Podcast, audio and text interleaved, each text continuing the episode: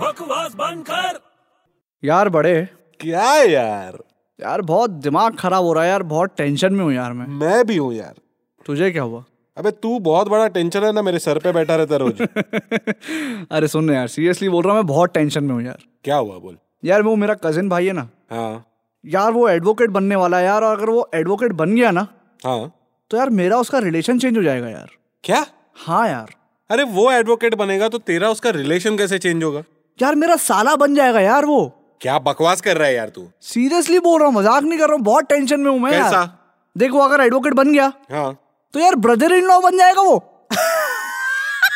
अबे बकवास बंद कर